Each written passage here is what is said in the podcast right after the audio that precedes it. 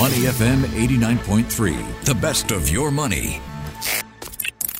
Market View on Money FM 89.3. Asia Pacific markets, they're trading lower this morning following another bout of selling on Wall Street overnight. Sydney leading the way lower. The ASX is trading down more than 1%. Tokyo and Seoul, they're both off about half a percent. Joining me now as we break down the market action. He's already, he's got a half his body out the door because he's going on a break soon. Uh, and we won't have Ryan Huang for the next, how long, Ryan? Just about two weeks. Um, for the next two weeks, I'll be out. This is going to be me catching up with, I guess, my family, and I'm bringing my kid and my parents to Disneyland. So it's one of those holiday holidays I'm trying to recreate because back when I was a kid myself, I was you know, at Disneyland with my parents, and I'm trying to recreate the same experience for my kid and also circle back to that moment in time almost. Isn't that wonderful? So that is wonderful. Two weeks. Hope I will be able to catch up with you again. Two weeks that. of making great memories. But I have to ask, you know, does the mouse resonate for your daughter the same way that the Disney magic resonated for you? Ooh, if I think about it, right, 30 years ago was when I went to Disneyland. And since then, Disney has really grown to be such a mammoth in the entertainment industry. It's not just Mickey Mouse anymore. It's got Pixar, it's got Marvel, it's got so many franchises. It is huge. And this is quite mind boggling when you think about all the various characters and the, the various merchandise I might have to splurge on Uh-oh. just for souvenirs. Uh oh. Yeah, you're right. You know, um, was it the Minions? The Minions ride was one of my favorite things to do in Disney, I have to say, when I was there. Yeah, the Minions, Toy Story, the list goes on. Absolutely. So have fun. We'll miss you, but you know, we've got a, a great someone who's going to be stepping into Ryan's shoes. Should we say hi to him? Should we say hi to him since he's here? Hello, everyone. Mystery voice. hello, uh, hello, everyone. My name is Willie. Um, I'm the founder of Dividend Titan. So I write a blog on dividend stocks. How's the morning show been going for you, Willie? Yeah, it was great. Elliot and Ryan were really great help. They were a great mentor to me this morning. Wonderful. All right, so we'll check in with you, Willie, next week for your take on markets. Uh, for now, Ryan's still on the clock. So, Ryan, let's start this morning with a follow up to interest rate hikes in the U.S. vis a vis easy money over in Japan. Now, we talked this week about how Japan is one of the uh, last major economies, only of the major economies actually left with low interest rates, and really how the Bank of Japan is standing pat on that policy. Well, rising rates in the U.S. have led investors to shift more funds into the U.S. dollar, and this is coming at the expense of the Japanese yen, which has depreciated more than 20% this year, Ryan. So the yen currently trading south of 140 to the U.S. dollar, and all this has led Tokyo to actually do something that it hasn't done in the last 20 years, really. What did Japan's finance ministry tell the Bank of Japan to do, Ryan? Yeah, quite painful for many other currencies, uh, especially as they try to go to the US for Disneyland or whatever they need to buy in US dollars because their currencies are starting to weaken relative to the US dollar with those rate hikes. And Japanese yen is now at their weakest in nearly 24 years and has reached a point where they have decided, hey, maybe enough is enough. It may be too weak for them to just bear. And here you have the Japanese Ministry of Finance finally finally stepping in after many weeks and maybe even months of speculation that it might do so.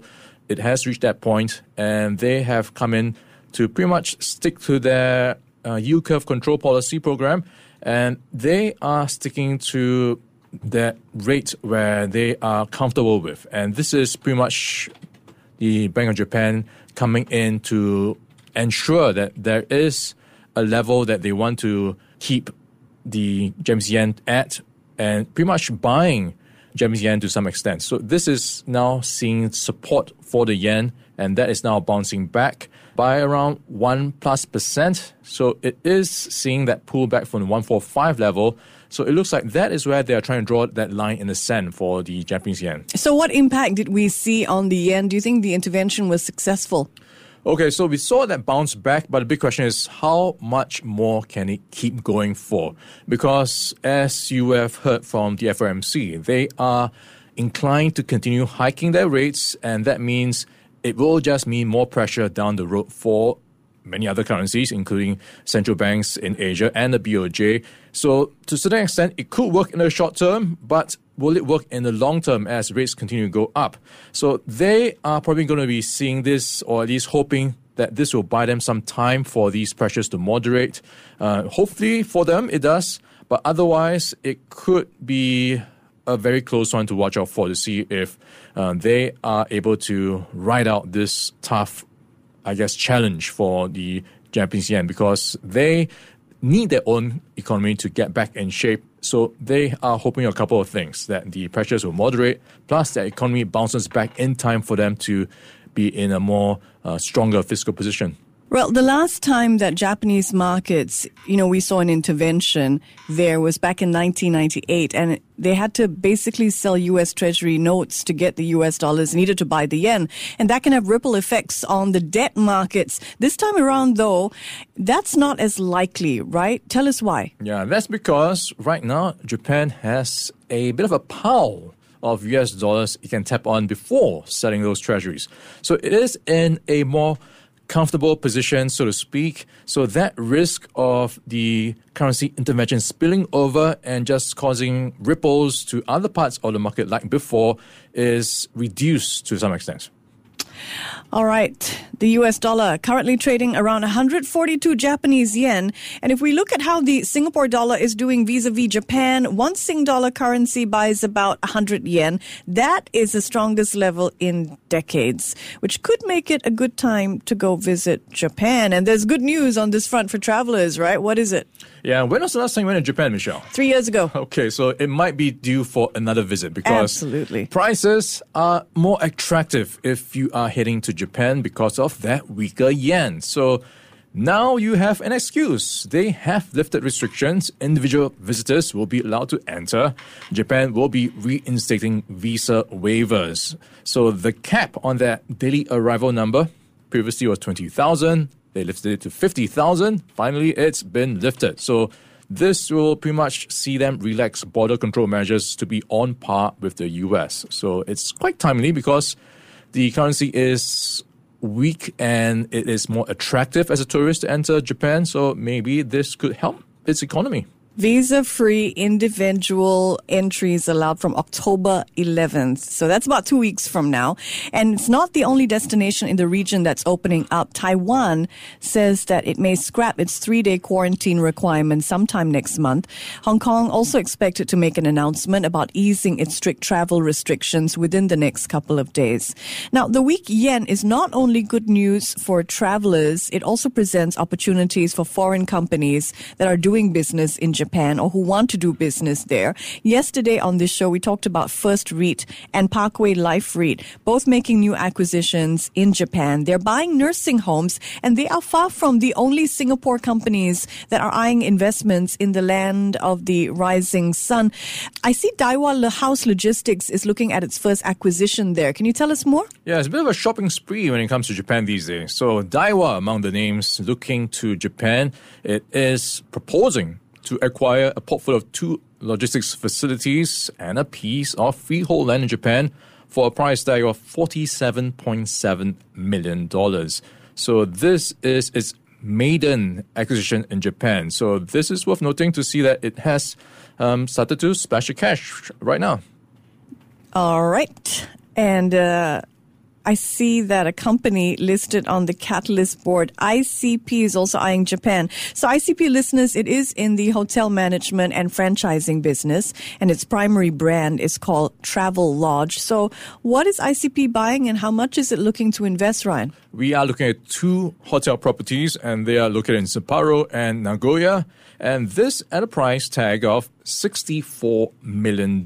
So the group, through its wholly owned unit, will take a 5% stake in a joint venture company that acquires these properties. It is with his JV partner Topco. So this is seeing his JV partner owning the remaining 95%. So that is the story for ICP buying up two hotel properties. All right, Ryan, if we take a step back for a moment, I have a two part question for you. The first is if you were head of a listed Singapore company, or more specifically a REIT, would you be looking to Japan right now to buy property or other assets? Well, the, the Travelodge one, the ICP one, is interesting because it is going into the hotel space, and we've talked about how tourism is bouncing back. So maybe the hospitality play is actually looking to become more attractive.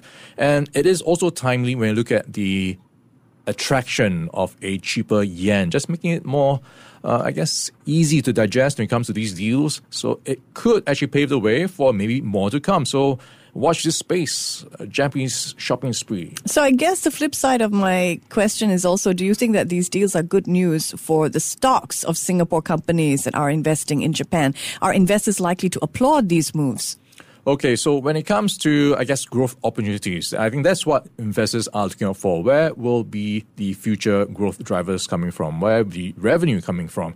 So it is, I guess, encouraging to see these companies venturing out to spend the cash still, not just sitting tight and uh, hoping for the best, but they are still looking out for deals and there are perhaps bargains that they are picking up, picking up. So these are perhaps something that could drive future growth opportunities for these businesses. And I think investors can look at these, I guess, a bit more closely to understand how this ties into each individual business, whether these deals make sense for them, and whether it will put them in a strong footing for the recovery years because everyone or a lot of people have been trying to um, bounce back from the COVID 19 years. Uh-huh. So you have to look at how these companies are being set up for the next few years. All right, let's zoom out now. I want to take a look at broader markets. Investors sold off again overnight as they continue to assess the potential impact of the Fed's tighter monetary policy. The Nasdaq fell 1.3%. The small cap Russell 2000 index did even worse. So Ryan, the word that pops into my mind to describe market sentiment this morning is gloomy. What about you? Yeah, I would probably go along those same lines. It's been gloomy since the FOMC started to hike rates. In fact, gloomy before that as well. It's been a gloomy month. So September, as we all talked about, historically has been quite a bad month for markets, and it is playing it out as according to history.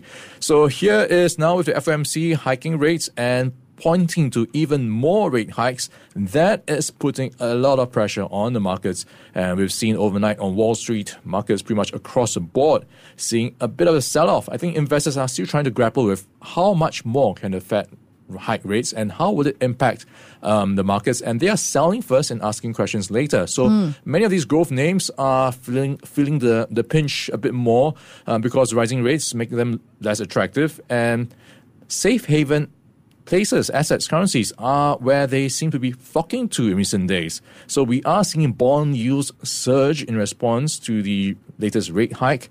And that is, I think, also seeing investors trying to reassess their portfolios. What should they be doing to optimize um, their returns? Should they be parking more in bonds right now as bond yields go up? So you've got a lot of repositioning happening, and of course we are heading into the end of the quarter as well. So that is going to be more volatile as we head to the rest of the month to close off. From the analysts that you're speaking with, Ryan, in the morning, is there any sense of, you know, when this market could bottom out or how far stocks could fall? If you talk to some people, like Dr. Doom, the economist Nouriel Roubini, he would say, you know, markets have more to go. In fact, he's painted out 40% drop that might happen because of a likely long and ugly recession that is bound to happen. So if you talk to people like him, he is saying, hey, things will go down even more from here. But if you talk to some other people, um, they will say, hey, this is a good opportunity to look at some bargains. So it really becomes a case of is it half glass half full or half empty? And if you look at, I guess, how markets typically react when you have bouts of tightening, typically you do see a bit of a pullback because these higher rates make it less attractive to be in the stock market. And I think in the near term at least, that is the more likely scenario that we will see some pressure in the stock markets. But there can be other catalysts to see it turn around. We have the next earnings season in the mm. fourth quarter to mm-hmm. look at. So that could be positive drivers for market sentiment. So it's still too early to call this one. Time now for corporate news. A quick game of up or down game show style. Ryan, let's start with Boeing. A lot of bad news out for Boeing this morning. Boeing. So I would say it's a down for me. So it is, this is with the US China proxy war going on in the airplane making space. So Airbus, the European airplane maker, Hmm. has won a big order in China. So this is for a $4.8 billion jet order. And this is a huge blow because the customer, China Southern Airlines, typically is loyal to Boeing, but this time around it went with Airbus for 40 jets. Exactly. So it's lost a major contract in China to Airbus, another major one, one might say. And this one to build a billion dollar missile in the US. And it's lost a contract to Raytheon. US regulators are fining it 200 million US dollars for misleading investors about the safety of its 737 MAX plane. So that is about three strikes for Boeing and a big thumbs down for me today. Let's look at Alibaba. All right, Alibaba is going to be an up for me. They have pledged $1 billion to cloud computing customers to help them reignite their growth. So I guess if you've got happy and growing customers, it's going to be good news for you as well. A bullish sign for sure. And so an up for Alibaba for me. How's the Chinese battery maker CALB looking in your books, Ryan? Mm, I'm going with up, and they are in the news for seeking up to $1.7 billion in an IPO in Hong Kong. So it is looking quite optimistic in its future. And if we talk about how EVs are pretty much um, the next big thing when it comes to what people want to buy in the automotive space, and the green agenda is also pushing this. So it is looking good for battery maker CALB. Indeed. Looking to go public in Hong Kong and raise 1.7 billion US dollars. So that is a big listing and potentially good news for both CALB and the Hong Kong Stock Exchange. All right, let's look at South Korean leader Yoon Suk Yeol. Hmm, I will go down. So this is perhaps an issue or a problem that you and I face sometimes. We All the leave the, time. mic on the and then we continue talking about other stuff. but unluckily for him, he ah. Was meeting US President Joe Biden and he was having a chat about subsidies in the EV space. So it was all quite diplomatic and quite proper until Joe Biden left the stage and then he continued to talk to his counterpart to say, hey, if Joe Biden doesn't get this deal done, it's going to be a bad look for him and it's going to be pretty much all these US policymakers at fault. So it's, hmm. I'm paraphrasing here, but. You are, very politely, I might say. so it comes with a few expertise with um, what he said verbatim. So um, you have to kind of read it up yourself. But that is pretty much the gist of it. So he was insulting U.S. policymakers, and he was caught on a hot mic, and is now going viral. That's what it's called when it happens, a hot mic. That's why we're always looking out for the red lights that come on when we switch on a mic. So Yoon was caught on a hot mic at an event in New York. He was criticizing U.S. President Joe Biden and the U.S. Congress. I'll give you a little bit more detail, all right, so you have some context. He called the U.S. lawmakers idiots on his hot mic, and the remarks were broadcast in Korea. Yoon is upset about new U.S. legislation that could hurt South Korean car makers. And Yoon, by the way, refused to meet U.S. House Speaker Nancy Pelosi when she recently visited Seoul. Yoon said, hey, he was on vacation, didn't have to meet her. Uh, regardless, it is not a good look for Yoon, and so it is down for South Korea's leader in my book. Let's check in on how stocks are doing this morning. We are 24 minutes into the local trading day. The Straits Times Index finished flat yesterday at 32.63. On the upside, Yangzijiang Shipbuilding jumped nearly 7%. On the downside, SATS fell 5% on news that it is in talks to acquire an air cargo handler called Worldwide Flight Services. Ryan, what's the price picture looking this morning like and how are blue chips doing? Well, it looks like the STI is giving back its gains from yesterday. So we are seeing the Straits Times Index down 0.7% at 3,240. So pretty much in line with the rest of the region. And this is, of course, tracking the negative handover from Wall Street and looking at the 30 constituents across the STI. Uh, we have no surprises, more red than green. In fact, only one counter in the green, and that is Yangzijiang Shipbuilding, up by 3.6%. And at the bottom of the STI table, UOL down 1.7%, and at least 15 names, nearly down 1%. So that is how much we are losing ground on the STI. And if we look at SATS, yesterday it was down by over 4% on the news that it might acquire Worldwide Flight Services. It is continuing to lose ground in line with the wider market. It is down 0.8% at $3.85. All right, one last story before we say goodbye and happy holidays. Ryan Huang, um, have you always dreamt of a flying car? driving Yes, one? ever since um, I caught the episode of The Jetsons. You and every boy are pulled on this. Uh, Google's co-founder's flying car startup is winding down. Are you disappointed by the end of? Is it called Kitty Hawk? Yeah, his flying car startup is winding down, and I am a bit curious because he is someone who's got cash to splash, and this seems to be where the future is going flying cars. So, what's up with that? Kitty Hawk has built and flown more than 100 aircraft, but I think it's a little bit more complex when you're trying to get a car in the sky. Yeah, maybe he has new hobbies to splash his cash on. Maybe. Well, happy holidays, Ryan. And I just realized the Minions ride is over at Universal and not at Disney. So Disney fans don't come for me. Okay. It was the Purple Dragon ride that I was on in Disney that I liked. Happy halls, Ryan. See you in a bit. Before acting on the information on Money FM, please consider if it's suitable for your own investment objectives, financial situation, and risk tolerance. To listen to more great interviews, download our podcasts at moneyfm893.sg or download our audio app. That's A W E D I O. Available on Google Play or the App Store.